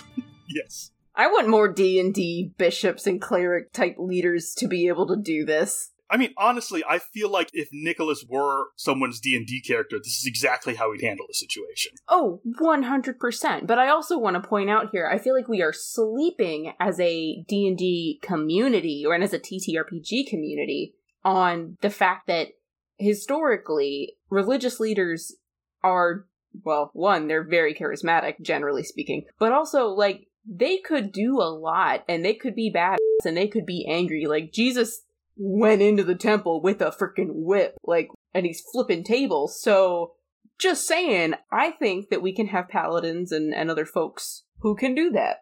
Yeah. I feel like the pacifist ideal we try and place on a lot of our religious, like, characters is all well and good, but we should remember that mm-hmm. historically, most of these people, not pacifists. No, very much not. No. Like, just to put this in stark reality for all of our listeners, Augustine, in his, like, massive work, The City of God, establishes the parameters for what makes a holy war. Like, when are you allowed, as an individual and as a political leader, allowed to go to war? He establishes that mm-hmm. for Christendom. And I'm sure they make heavy use of that during their many crusades. They absolutely did, and they based it on Augustine. So just want to point that out. Like, it, it drives me crazy, because like, well, well, the church fathers wouldn't actually agree with that. Um, Father Augustine did. He kind of, he kind of set the precedent for having a holy war. Like, we're not, you know, Islam is not the only one with the idea of a jihad here, people. Yeah, no, not at all. Just putting that out there. I, I think in, in Islam, the jihad is often more discussed as an internal spiritual struggle than an external war. Yeah, well, it ought to be. And there's there's both Christendom and, uh, well, not Christendom, but Christianity and Islam both have internal spiritual warfare and justifications for physical holy warfare. I'm not going to speak to whether that is right or wrong. I'll let you make your own conclusions on that. We're not going to try and both sides the Crusades here, but we're just saying that, like, no, religious communities in general have, like, violence as an option, or at least Western yes. ones. I feel yes. like, you know, maybe the Jainists don't. I don't know what their deal is. I feel like everybody's going to come up with a way to justify violence and through religion of some kind. It's human nature, but... This is one of the things that I think five E actually did better than previous editions, is that they introduced other types of paladin. Like, you could have, like, a, I don't remember the terms, but there's, like, paladins yeah. of vengeance and whatnot. And I think that's that's yeah. a place for yeah. this archetype. Oh, one hundred percent. I feel like the stereotype of, like, oh, lawful good paladin, because that very often turns into mm-hmm. lawful stupid. And that's just not, not fun to have to be at a table and play with that. Like, one one of my standard house rules when I when I ran third edition in Pathfinder is paladins do not have to be lawful good. Every god has paladins. They just yes. have to be the same alignment as their god. Yes. Well, precisely. Exactly. Like, that's the big thing, is that for the purpose of D and D, you have an internal D and D universe with an objective morality there. But every character believes that mm-hmm. they are the good guy. So... Like, play that up. Like, just because your paladin thinks they're lawful good does not mean that they are lawful good in the scope of the game. So understand that and start playing with that. Because, and again, if you're going to play a character who's religious, start thinking about what other ways you can play that out. Where are they going to struggle? Like, do they want to live frugally, live uh, without any means, and then when they become an adventurer... They're like, oh, I'm doing this in the service of my god with anything that's on my back. Okay, cool. Here's your reward. How do they deal with that? What do they do with it, for instance? Or like, hey, I have a vengeance quest and I truly deeply believe that goblins are terrible scourge of the earth and need to be eradicated because they are evil. Okay, consider playing with that as a moral quandary for your character. I'd like to, to note that as another thing that recent editions do better is that goblins are not always mm-hmm. evil. I mean, I don't know anyone who ever played that they were in past editions, but now it's canonical. Right. Yeah, yeah. And that that comes from largely the tradition of Tolkien having, like, orcs. Orcs are just evil. They are corrupted versions of elves. Like, in... The Silmarillion, in his world building, that's just what they are. They are beings of evil. They cannot be reformed, blah, blah, blah, blah, blah. So you have a token bad guy, or a Tolkien bad guy, haha, I'm hilarious, anyway, who who you can very easily, like, just eradicate and have a holy war. And in The Lord of the Rings, it very much is a holy war. But we've progressed beyond that in Dungeons and Dragons and in a lot of fantasy media nowadays. Not wholly, but in media nowadays, that we can play with those ideas. I, I think that most non-D and D fantasy R P Gs have just fully ditched that the whole concept of the always oh, yeah. evil. It's only yeah. D and D that's, like, slowly, gradually moving away from it. Everyone else mm-hmm. in the genre mm-hmm. was, like, done with it a while ago. Oh, for sure. And I will say, like, there is a lot of benefit you can gain from having just a pure bad guy. Like, it is nice to be able to be like, oh yes, a Hydra that is just a beast attacking shit. We need to go kill it. You don't have to bog your players down in, is this a moral action? Like, so balance it out. I mean, I'm going to say killing something with animal intelligence is morally ambiguous because it doesn't know that it's doing anything wrong. And hey, maybe it's an important part of the ecosystem and you just need to relocate it yeah. or something. Yeah, for sure. Absolutely. So I guess all in all, point here being, yes, engage with moral quandaries. And when you're playing a character, be aware that not everything is just good, evil, black, white. But also, there is something to be said for, like, having a good dungeon crawl and beating up the bad guys. So don't get so bogged down in stuff that you're like, oh, well, are you sure this is a good idea? Can we morally, like, be okay with blah, blah, blah? Like, are the slavers really bad people? Like, I mean, they're definitely guys, bad people. Like, there's, there's a line. So, you know, don't get too bogged down in it, but it is some, it is fun to play with those, those quandaries. All right. We've gotten off track. Back on topic. Yes, yes. Nicholas has just kicked down the consul's gate and burst in with his retinue of three Roman princes and three recently rescued knights, shouted at the consul. Amazing. Yes, that's yes. right. And this apparently works, because the consul repents. Ooh. And then the princes have to talk Nicholas down. He's out for blood. What it says is they convince Nicholas to, quote, receive his penance, unquote, which I think means assigning him some way to atone rather than just going back for that sword and finishing this year. I like to picture it that way. Okay, so maybe he doesn't beat up a guy at the Council of Nicaea, but I do like to picture Santa Claus with a freaking sword. Canonically, he did beat up a guy. Some walls. It was just an executioner, not another bishop. Nice. Thus, Nicholas performs the miracle of standing up to state-sanctioned violence without subsequently mysteriously dying in the back of a cop car. Oh my god! Apparently I was in a mood when I wrote this. Yeah, apparently. I think that we could achieve a lot of progress if the Pope and local bishops decided to go knocking on governmental leaders' doors. Apparently that's actually happened mostly in Latin America with some religious figures. It's called, I want to say the phrase is liberation theology, but apparently in large parts of Latin America, uh, religious institutions have been locuses of resist... Locuses? Loci? Loci. Centers of resistance in, in the past. All right. I just think that it would be very interesting if, like, the bishop of, I don't know, Ohio? Do they have a bishopric?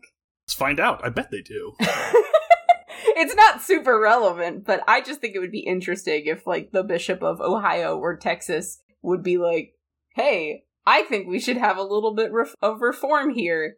And also, you know, maybe if you don't, I'll come knocking.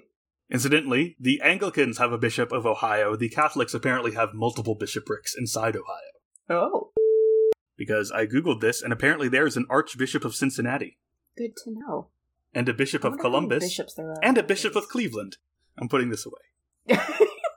I feel like there's a lot less uh, stature to be had if you're a bishop nowadays. I'm sure that it's still, like, just as much pomp and circumstance and respect and all. It just, the phrase Archbishop of Cincinnati just sounds kind of funny. It does. It really does. I, I think it's because it's that collision of, like, old world and new world just kind mm-hmm. of sparks something weird in our brain. We're like, what? That can't be oh, yeah. right. That's not, that's not our real thing. Yeah. Okay, so we've successfully stopped Nick from destroying the the consul. Yeah, Nicholas frees these three innocent knights. He threatens the consul. The princes talk him down. And now we're going to fast forward a bit, but this is still the same story. Okay. The three princes successfully put down the rebellion, quote, without shedding of blood, unquote, so that's nice. Very good. They go back to the emperor's court, where they are rewarded and generally celebrated. Huzzah. This makes other people jealous. So through palace intrigue, they end up falsely accused of treason and sentenced to death. Isn't that what we were trying to stop in the first place? Well, these are the princes, not the knights, so it's different people. Ugh, okay. But the night before their execution, while they're in prison, Nepotian is like, hey, wouldn't it be great if that kick-ass bishop from Myra were here? So they pray to him, and he appears. Hell yes. Presumably after being caught up on events, he then appears in the dreams of Emperor Constantine. Himself? Yes, this is the first time that the emperor is given a name, which made me feel silly for, like, working it out earlier. I appreciate that you did that, though. You had no guarantee. I do like that it's also, this is the right emperor. Like, yeah. In between the Council of Nicaea and the death of Saint Nicholas, Emperor Constantine was the emperor for pretty much that entire time. Nice. So this is accurate. Which is, this is a rare occurrence for the Golden Legend. I don't know for the Golden Legend, but the Gesta Romanorum would definitely yeah. have said the wrong guy. Yeah. We, we haven't done enough Golden Legend, honestly. That's fair. I associate all these folktales with just having a certain emperor. Right. Which until now it did, but now now it's definitely Constantine. All right. Now, Constantine is known for being kind of ruthless and murdery. Yeah. Like, he did execute a couple members of his own family and also waged a war of conquest against people he was technically already in charge of because he didn't like sharing power. Yeah. So we're not talking about a real nice guy here. Nah. I mean, since he also uh, made the Empire Christian, most historians in Europe have since made a point of talking nice about him. But even still, like, yeah. he's not someone you want to antagonize. No, no. Anyway, so naturally, Nicholas is super careful and polite when he delivers the following line. Wherefore hast thou taken these three princes with so great wrong, and hast judged them to death without trespass? Arise up hastily, and command that they not be executed, or I shall pray to God that he move battle against thee, in which thou shalt be overthrown, and shalt be made meat to beasts. He does not miss with these threats. No, he's serious. Now, I'm shortening this, but this is literally the meaning of the quote. Constantine says, "Who dares?" Yeah. And Nick is like, Nicholas of Myra f***ing dares, come at me. Yeah, yeah, bruh.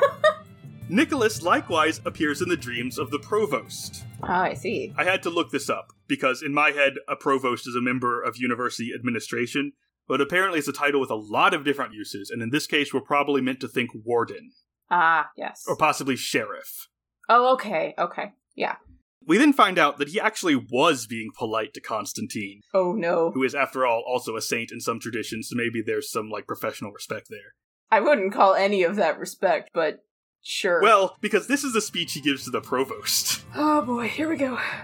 Thou that hast lost mind and wit, wherefore hast thou consented to the death of innocence? Go forth anon and do thy part to deter them. Or else thy body shall rot and be eaten with worms, and thy mane shall be destroyed. That's, that's pretty rough. Yes. I have another note here that I should stop and ask. Nicholas just said that the provost's mane shall be destroyed. What do you think a mane is off the top of your head? Can you spell it for me? M E I N Y. Like chow mein. Yeah. Like, I don't actually know what that means. I did not expect you to. I was I was just hoping to see if you had, if you'd have a fun guess. Like his guts? See, that's where I would have gone. Right. Actually, I noticed its similarity to the word hiney and thought it was like something dirty. But I, I looked it up in the O E D and household. It's cognate with mansion. Oh, interesting. So he basically said, like, not only will you die, your whole family and probably servants. Also, yeah, your household, your, like, the entire thing. Yes. Oof.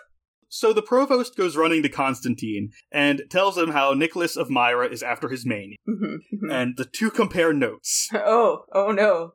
Then they head to see the imprisoned princes, where they immediately, Zoe, what do you think they do? Set them free? Accuse them of witchcraft. Oh no, oh no. I mean, that is the other option. Luckily, the prisoners are just like, but we're not witches. And that's that's good enough. Whatever does I, it. I feel like a lot of this gets shortened. Yeah. Because, like, this is just like the thing with the sailors where they're like, but we can't. And Nicholas is like, it's fine. And they're like, okay. And, like, there's clearly there was more of a conversation. Yeah, there had to be. I, I would hope so. Constantine then asked them if they know anyone named Nicholas of Myra. Because, remember, he asked who, who dares and got the name. Yes. Who dares? And he, he also gave his name to the provost, so that's, and when they compared notes, they both were like, oh, Nicholas of Myra, that's the same guy. Ah, got it, yes. And they tell him the story from earlier about how he saved the knights and kicked in the consul's door and stuff. Yes. So Constantine is like, fine, you can all go free, and I want y'all to go to Myra and give Nicholas some thank you gifts, out of your own pockets, mind, mm-hmm. and tell him not to threaten me again. Understandable. So they do. And this is why Nicholas is also the patron saint of prisoners. Seems kind of sketch. Well, if you're Catholic and you're in prison and you want someone to get you out of prison, isn't this the guy you'd pray to? I would go with Paul. Interesting, why? Well, because Paul was in prison and then he prayed and the doors, like, literally busted open. Oh. Because, like, an angel busted them open. And the warden sees this, and he freaks out, because he thinks, like, everybody's escaped, he's about to get killed. And Paul's like, no, no, no, we're all still here, it's okay. And then the warden's like, whoa, and then they they eventually, like, get out. What, he stayed there? He didn't just yes. leave when the angel busted it down? Correct. Because mm. he, he, he's, he also saved the warden's life. See, no collateral damage for Paul.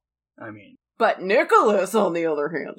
Uh, apparently, Paul is the patron of missionaries, theologians, evangelists, and Gentile Christians, whatever that last one is. Gentile Christians as in not Jewish Christians, not those who have converted from Judaism or are ethnically Jewish and ah, converted okay. to Christianity. Yeah, which is a pretty short list compared to Nicholas, but I guess it's also pretty broad since there are like a lot of missionaries yeah. and stuff. That's a and larger... Gentile Christians. Yeah. Yeah. Interestingly, the Catholic Encyclopedia says that he's the patron saint of prisoners. Wikipedia says he's the patron saint of the falsely accused. And hmm. I like the Catholic Encyclopedia's version better because I think that you should still be able to pray to Nicholas even if you definitely did it.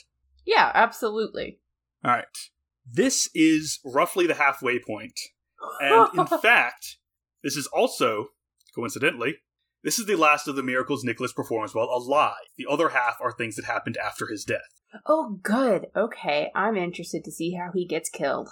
Because he kind of seems like he deserves it a little bit. Like, he he's done a lot of violent, aggressive things. I feel like the consequences of his actions are going to catch up with him. I don't know. It doesn't say. Oh, come on. It just says he dies in the year three forty-three. However, lame. What I will say is that since Constantine died in the year three thirty-seven, this means Nicky totally got away with threatening him, and this death is unrelated. Interesting. Good to know. All right, I'll take that one. The cause of death is totally glossed over. The most specific it gets is angels took his soul, which I assume means he died and they didn't just, like, steal it. I kind of like the idea that they're like, hey, buddy, your time's up. Just snatched yeah, it. Yeah, that's exactly how that works. Soul snatchers. At this point, we stopped and had a bit of a discussion, and we have decided that we will save Saint Nicholas's posthumous miracles for next Christmas. So I'm just going to transition straight into our segments on the life of Saint Nicholas.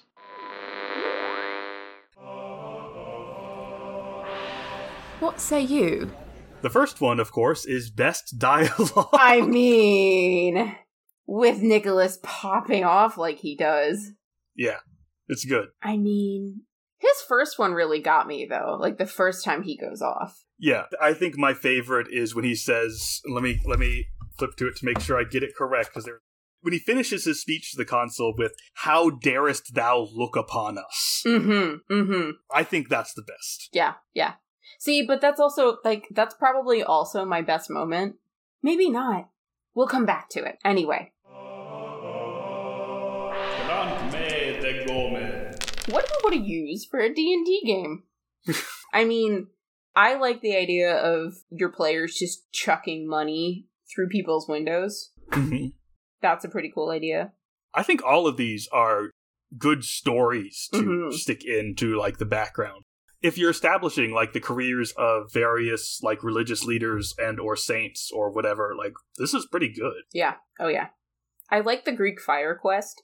Mm-hmm. I want that. There's so many ways you can play that, too. Like, maybe the Greek fire is given to the players, and they don't know what it actually is, and they're just like, oh, it's holy oil.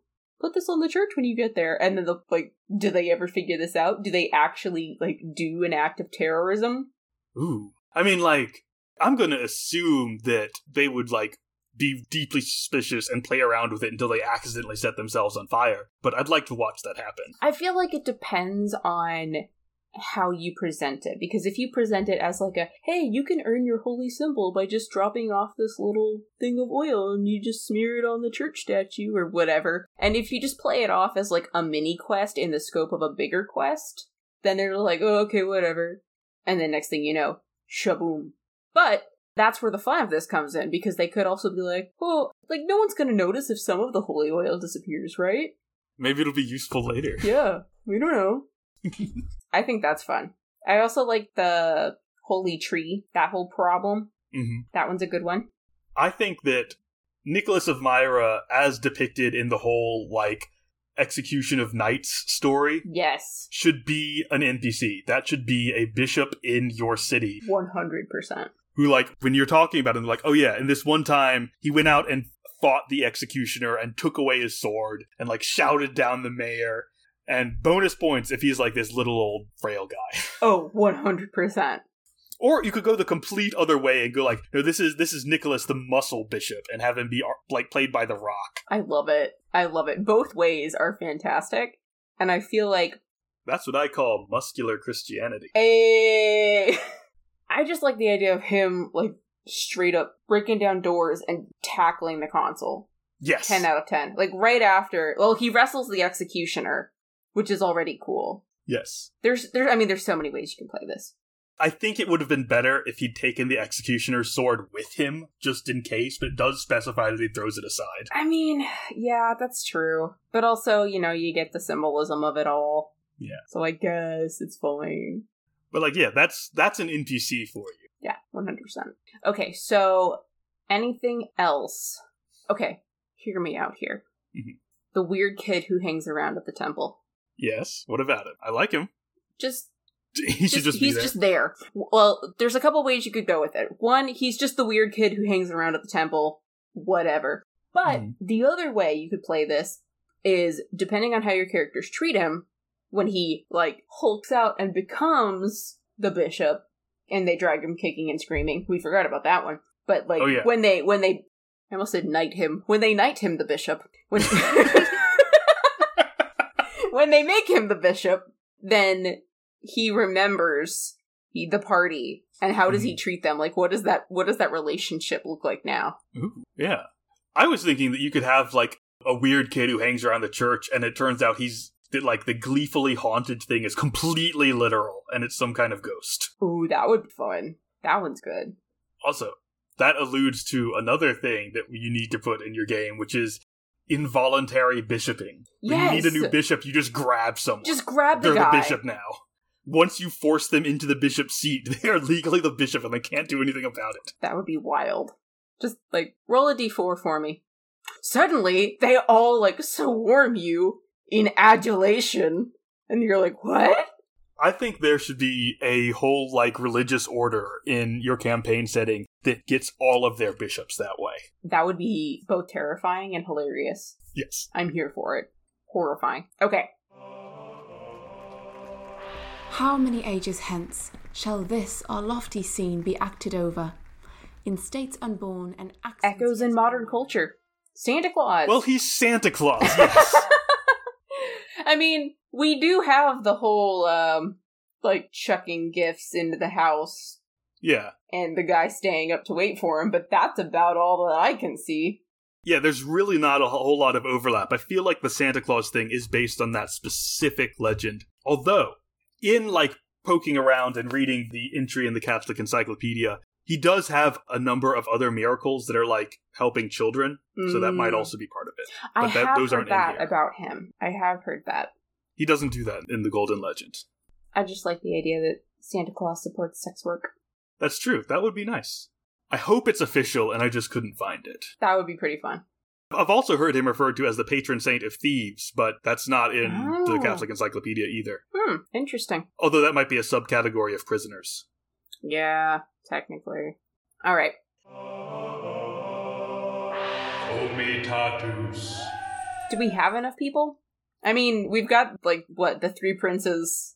Yeah, I plus... mean, I, I feel like the way we... there are two ways we could go, which is we either skip this or we just say... you know what, Nicholas and whoever happens to be standing near him. Yeah, the whole for party. real. That's what yeah. we need. He just, bonus inspiration, let's go, we're all in this together. Yeah. Mm-hmm. Okay. The Dungeon Master's Dictionary. Terminology to steal. I like the three names that we got. Yes, the Those names were good. really cool. Which, which, for the listeners, I will find and repeat them. While he's looking for those, miney as household. Is a cool yes. word. I don't know how you would use that. It's kind of a horrible word. It's like it's, it's like moist, you know? How people don't like that word. The names are Nepotian, Ursin, and Apollon. Boom. Street smarts! What can we learn? I feel like there's a lot to learn here. Direct action works. Yes, this is true.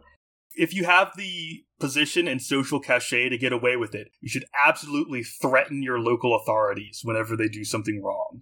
And if you can, show up in their dreams as well. Yeah, I was gonna say, like, if your local bishop is on a rampage and they're making it happen, take note, like, maybe stick by them. It's kind of impressive how much he actually gets done. Santa Claus actually has nothing to do with whether you're naughty or nice. That's true. Like, it, it's not, it doesn't, it's not involved at all. That's that's the pagan gods. Well, yeah, I guess the neighbor he helps was probably not nice. I mean, we don't actually know. Like, on the yeah. one hand, he's like, aw, thank you, my daughters, for, like, willingly volunteering to go be sex workers. And on the other hand, it's like, hey, you're gonna go be prostitutes now. I mean, I guess either one would be, like, not smiled upon by the church. I don't think either one is good. I mean, it would be nice if they did it voluntarily and were, like, feeling empowered about it. But yes. I guess they're forced into it by poverty, so, you know, there's there's an element of coercion either way. That, and also, he's not doing anything. That's true. They would be supporting him, and he would not be doing anything. So I don't think it counts as nice. He's not on Saint Nicholas's nice list. Yeah, and he, he seems to help the sailors without asking, like, whether they're good people. Mm-hmm. He helps everyone in Myra with the whole grain thing. Yeah, true. He does only seem to rescue prisoners who are both A, innocent, and B, rich, which I think is not the way to go. Yeah, that's a problem. But yeah, in general, it does not seem that Santa Claus cares about whether you're naughty or nice. Yeah. Well, glad we solved that. Don't cut down sacred trees. Yeah, what's with that? It's just not a good plan. I feel like a lot of people do that in these stories. In the Gesta Romanorum and in the Golden Legend, there's always, like, some priest who's like, I'm gonna destroy this thing! And then it, like, causes trouble, and because it's a Christian story, it always ends up positively for, you know, the Christians. But also, like, it caused a lot of trouble. I don't know. I just take issue with it. If you want to be bishop, just pretend to be the voice of God. Shout down a chimney. Shout down a chimney. Apparently it works. Apparently it's a good system of governance for local religious groups as well. Yes. Just choose your leader at random. Strange women lying in ponds distributing swords. I feel like this is the, like, Episcopal equivalent of that. There we go. Yes, absolutely. Strange women and voices down chimneys. It'll work every time. It'll totally work out if you need someone to be in charge and you just grab the first person to show up. That works. That's a good plan. You should do it. Well, to be fair, the people who come early are, like, are, are type A. They're kind of neurotic about it. So they've already got a plan to come early. So you know they're going to be organized. Now, see, I was assuming that it's much more reasonable for, like, the first person to show up to be, again, Mittens the cat, who's just there to hunt mice. And yeah. Before everyone gets here is the best time. That's fair. See, my, my mother got us anywhere we needed to be very early. So I would show up for events extraordinarily early, much to my own chagrin. Yeah, it's not great. I mean, it wasn't one of my favorite things, but I am on time routinely now as a result. Yes, which is nice. There you go. Anyway, okay, shall we move on to the best moment? We shall. Best moment. I think the best moment is when he physically fights the executioner, because that yes. kind of shows us, like, that is a sudden, like, jarring swerve that mm-hmm. absolutely shows us where the rest of the story is going. Yes, one hundred percent. Before this, it was just like, oh yeah, you know, Nick, right on, Bishop Nick, cool, nice guy, cool guy. Weird how he became bishop, though. And then this is just like, oh, oh, he's actually crazy. But he's crazy for a good cause. We do admire that. All right. The court. You get to go first. I pick Saint Nick. Of course you do. Why wouldn't you? I'm sorry. I knew you were going to, so I already, like, thought about it. And as a backup, I will pick Emperor Constantine. He's also a good pick. To be fair, he's also exceptional, but he's I don't like him as much as I like Nicholas. Nick is cool. Final rating. Oh gosh, I mean, all of this is fun. I feel like most of where it slogs was actually our diversions, and you had to slog through the horrible translation. To be fair, like, it wasn't bad, it was just old. And it's only fifteen pages, we only got through half because we go slowly. Yeah. I give it a solid eight. It's not exceptional, but it's surprising, it's fun, it's short, it's unexpected. I will actually match you on that. I was also thinking an eight. Even though it, it's, again, it's it's short, and I, I think it could use more. Like, I, I feel like the fact that it's just a list of anecdotes is not as good as if it were a fully cohesive story. Mm-hmm, mm-hmm. Also, I'm generally not a huge fan of saints' lives in religious literature, but that is made up for by the fact that Nicholas threatens an emperor and fights an executioner. Yes. And possibly kicks down a door. The mayor's gates. Yeah. Which I think engaging. is great. Very engaging. Alrighty. Honk, a messenger. So, normally we would do our Leech's Corner, but we wanted to do correspondence. What's technically correspondence. Yeah. So, today, we thought we would go through a couple of the wonderful reviews that have been posted on like Apple Podcasts and all of that, just to say thank you. Yeah, because we did this once a while ago, and then we like forgot about it. So yeah, and it does make a difference. It helps us get up there in the ratings, but it's also awesome to just see the feedback and understand what people like about it. And yeah, it's just it's fun to see. So. We'll go through those. By the way, if you're listening, please do leave us a rating. Like, I mean, hopefully a good one, but like... Be honest. We do we do get tangential, you know. We understand. We, we go off on weird rants. You don't even have to write a review. Just do a rating. Yeah. Reviews are nice. We'll probably remember to read more of them at another point. We definitely will. All right. All right. Should we just start from the top, even though I think we've read those before? I know we definitely read the first three. Yeah. All right. So we'll just go from the next one. All right. Which is by Fire Garnet on Apple Podcasts. A fun mix of medieval history, myths, tales, chit-chat when one or the other gets distracted and looks up details from text. My favorite parts after the history and D and D silliness. If you're a G M, this is a goldmine of inspiration. Thank you very much, Fire Garnet, especially for going along with our wonderful tangents. We have fun with them and we're glad you do too. Yes, honestly, I'm, I'm glad someone enjoys them because we can't help it. We really can't. For reference, we did this regardless of whether or not we are on the air. Yes, that is true. We did this in class. It was a problem. By deciding to switch off, I have landed myself with a name that I'm going to have to guess on a pronunciation for. I'm going to say that's probably Yusida? Yusida? That's what I'd go with. We appreciate you. Please tell us how to say your name or scold us for saying it wrong. But Yusida says, really enjoy how well they incorporate medieval into D and D. Lots of fun to listen to, ten out of ten jokes, five out of five lore. I like that there's two rating systems. Yeah, that's my favorite part of this yeah. too, is that jokes are on a ten out of ten scale and lore is on a five out of five scale. Why? Because they're separate things and they have separate systems. I like it. I like it. Yeah. Way to stick to the system. All right, our next one is by That One Ghetto Kid. Such a great podcast. Excellent storytelling from tales that most likely few have heard of unless personally studied. Two great and knowledgeable hosts with a healthy balance of hilarity and educational teaching that keeps listeners entertained through each saga, poem, and folklore tale shared. Yay! This is so sweet. Yeah. I like that we can balance out the, the educational stuff, because that is important. We do try and be as accurate as possible to the texts that we cover. We do put in a lot of research into making sure we're getting the most up-to-date stuff. We're getting texts that all of you can read, even if we do have to go through the like weird, sloggy translations. It's important for us that everyone has access to be able to follow along with these texts. Mm-hmm. I'm also gratified to know that people actually find us funny, because sometimes I wonder. I, I do get that, yeah. I don't generally consider myself a funny person, so I'm glad that we could entertain. The next one, by Blue Newt, reads, deeply entertaining. This podcast both makes me want to read more medieval texts and makes me nostalgic for my D and D days. I feel like we can say you should definitely read more medieval texts and play more D and D. Absolutely.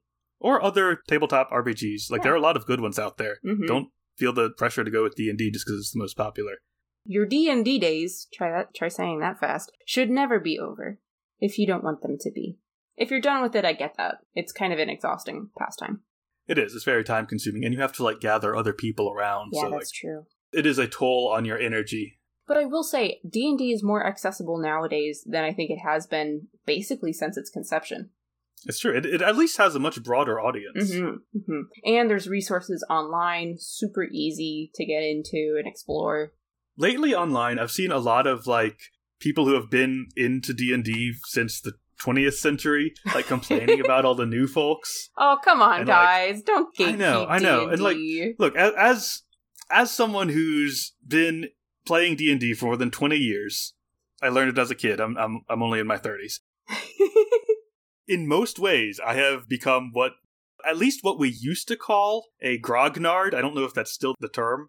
That's a great term. I've never heard that before.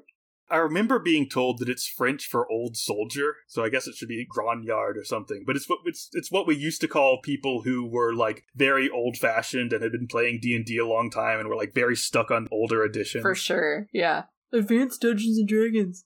Yeah, but speaking as one of those, I love that D and D is getting more engagement. I love all the new things people are doing with it. Mm-hmm. I wish more people would get into it. Oh yeah. I have no objection to the much broader net it's casting. The only thing I would criticize is that I notice a lot of people on the internet who talk about their D and D characters call them their O Cs, and I feel like that's redundant because they're supposed to be original. Yeah. All the C's are O. You don't need to say it. Yeah, yeah. I think a lot of that comes from a crossover between fandom culture and D and D culture. I would like to think that D and D culture is a healthier option. I would generally agree with that. There's a lot of... that was that was a very tense yeah. tone of voice. Well, see, this this comes from um, a background of someone who read a lot of fan fiction and has dabbled in fan fiction, and it's a fantastic way to grow your skills. But, and, there is such a toxic, weird culture around fan fiction because it can be one of the most uplifting and supportive communities, but also then you get weird, catty, like, tweens and teens who are just so toxic with their stuff and just write Mary Sue after Mary Sue, and then... some of these people get into D and D and don't understand that this is a cooperative game and their Mary Sue O C can't automatically be a level twenty character who solves all the problems and romances everybody. Like, no, you are not the main character. This is a party. This is a cooperative game. And you have to fundamentally understand that about D and D or else you're going to have a bad time and you're going to make everybody else around you miserable. Fair. I don't know much about fan fiction. I don't have anything against it. I just personally don't read it because the impression I've gotten is that it's a lot about shipping. Yeah, and that's, that's its own problem. That's not the aspect of fiction that I tend to be interested in. I'm more into like picking apart the world building. Yeah, yeah. I don't know if that's a thing fanfiction does. I just get the impression that it's mostly about making these two characters kiss, and I don't. It's not maybe your thing. It's not mine. It's I don't go for the shipping stuff. I never really did. I actually can't stand romance books. Like I'll read a good fantasy novel and then two characters kiss, and I'm like, oh, they ruined the whole thing. I read as though I'm an asexual. I'm not, but I read as though I, I am. I don't mean that to co-opt asexual spaces, et cetera. I just I don't read for romance. It's not what I'm into. But nor do I.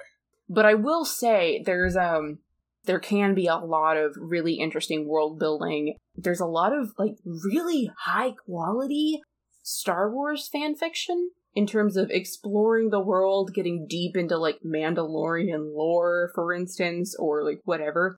A lot of it is just like, let's make the, the two bros kiss. And that has damaged a lot of, I in my opinion, a lot of young readers.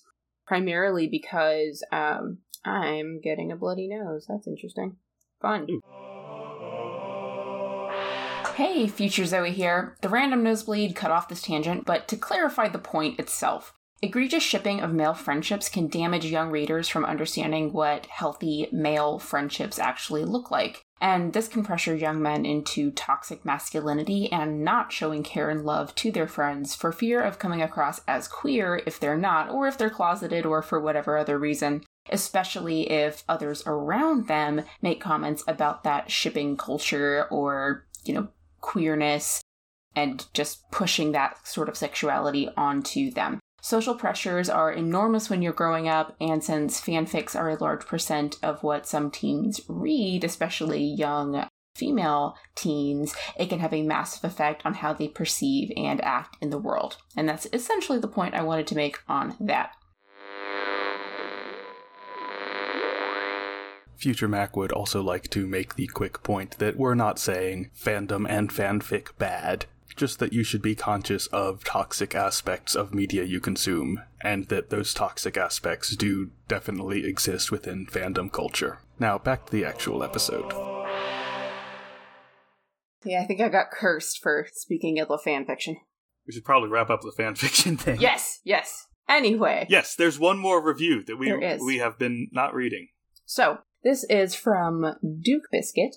I absolutely adore this podcast. I've listened to the first fifty or so episodes in a little over a week. Holy Yeah, uh, doing some quick back-of-the-envelope math there, our episodes tend to be just under two hours. So if you assume ten days, one hundred hours, this person is listening to us like it's their full-time job. I, I think we, like, took over this biscuit's life for a week and a half. Yes, yes. So I'm sorry about that. Also, like, thank you, first off, but also, are you okay? If you need help, like, if this is a cry for help, let us know. Like, it's it's entirely possible that they have a job where you can wear headphones the whole time and no one cares. Those are nice. Yeah, in which case it would absolutely be completely, like, it would make sense. Yeah. Or maybe they just spent a week spending all of their free time listening to us, which is very flattering. Yeah, indeed. Anyway, and I love how much I've learned. Zoe and Mac do such a great job explaining the stories, and I love all of the little tangents. Yay! So thank you so much. Also, I've just noticed that all of these reviews are from the U S, so, like, international listeners, let your voice be heard. Yeah, absolutely. That also might be like a what are we allowed to see sort of thing. Yeah, maybe it's a, a settings thing. Yeah, who knows? We'll we'll figure it out. But anyway, thank you, listeners, and Merry Christmas slash Winter Solstice slash Hanukkah, Kwanzaa, and other associated winter holidays that I cannot currently think of at the moment. Yes. Or I'm not aware of. And I suppose we'll see you all in the new year. New things are coming, including the tournament. That'll be yes. just around the corner, so stay tuned for that. And thank you for your submissions. I'm still disappointed that this story did not start in the forest of Burzee. That's where we all know Santa Claus comes from. I mean, there is North Pole, Alaska. It's entirely Christmas-themed. The entire town is Christmas-themed. I believe that. It's it's kind of wild. Also, yes, that joke was for the exactly one other person who probably is out there who read that book as a kid. Well, it went over my head. The Wizard of Oz guy, L. Frank Baum, wrote a book about Santa Claus. Oh, interesting. Did not know that. All right. Anyway, listeners, have a wonderful holiday, and we'll see you in the new year. Yes.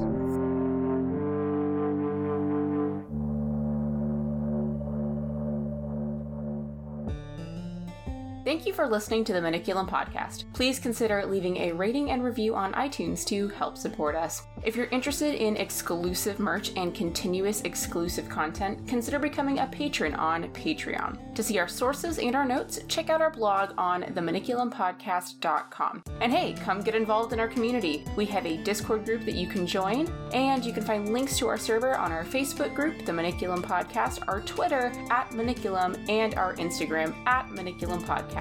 Original music by Walker. Check out their project Sugar Glass on Spotify. I know this is another tangent, but I have to mention it. I swear to God, I have that exact flannel. It's L L Bean.